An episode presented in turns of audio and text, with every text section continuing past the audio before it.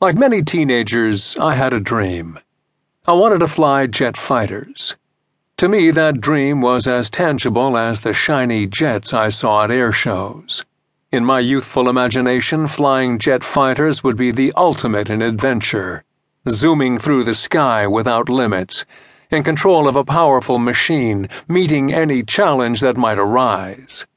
I could never imagine the many steps along the path to reaching that dream.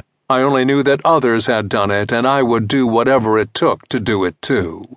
I was going to fly fighters. After a decade of dreaming, no, seeing myself flying those jets, I took the first real step toward reaching my goal. Three weeks after graduation from college, I was in Pensacola, Florida to start flight training. You can hardly talk about flying in the Navy without mentioning Pensacola. In 1914, the Navy set up its first flying school in this busy little city. To this day, one thing every Navy flyer has in common is the Aviation Indoctrination Course at Naval Air Station NAS, Pensacola. Some officers come to Pensacola from the U.S. Naval Academy in Annapolis.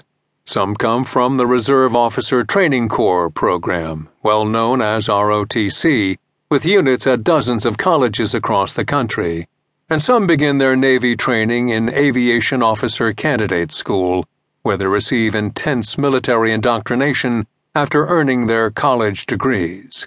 Each program has its pluses and minuses. ROTC worked for me, and I attended Georgia Tech in Atlanta. The Navy ROTC program included taking classes called Naval Science and going on four week summer cruises that exposed us to what life would be like after we graduated.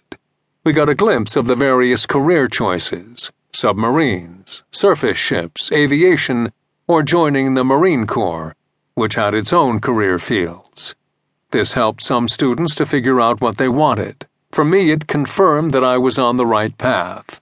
I'd known since grade school that I wanted to fly fighters. I had devoured everything I could find about military aircraft, and I even drew airplane pictures while sitting in class, all through high school and college. Like most who dream of flying, I yearned to be a pilot. But then, during my freshman year of college, my eyesight began to deteriorate.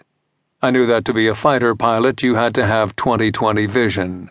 Eyesight doesn't go bad overnight, so for several months I talked to many people about it including a few fortunate souls whose vision had actually improved over time. But by the time I got glasses, my vision was 2040.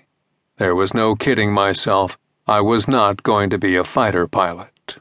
I had considered Air Force ROTC, but fortunately chose Navy instead, because the Navy was introducing a spectacular new fighter, the F 14 Tomcat. This was good news. The F 14 had a two person crew, and the second crewman didn't need 2020 vision. I could wear glasses and fly fighters. I wouldn't be a pilot, but I would be in a fighter. My dream was alive.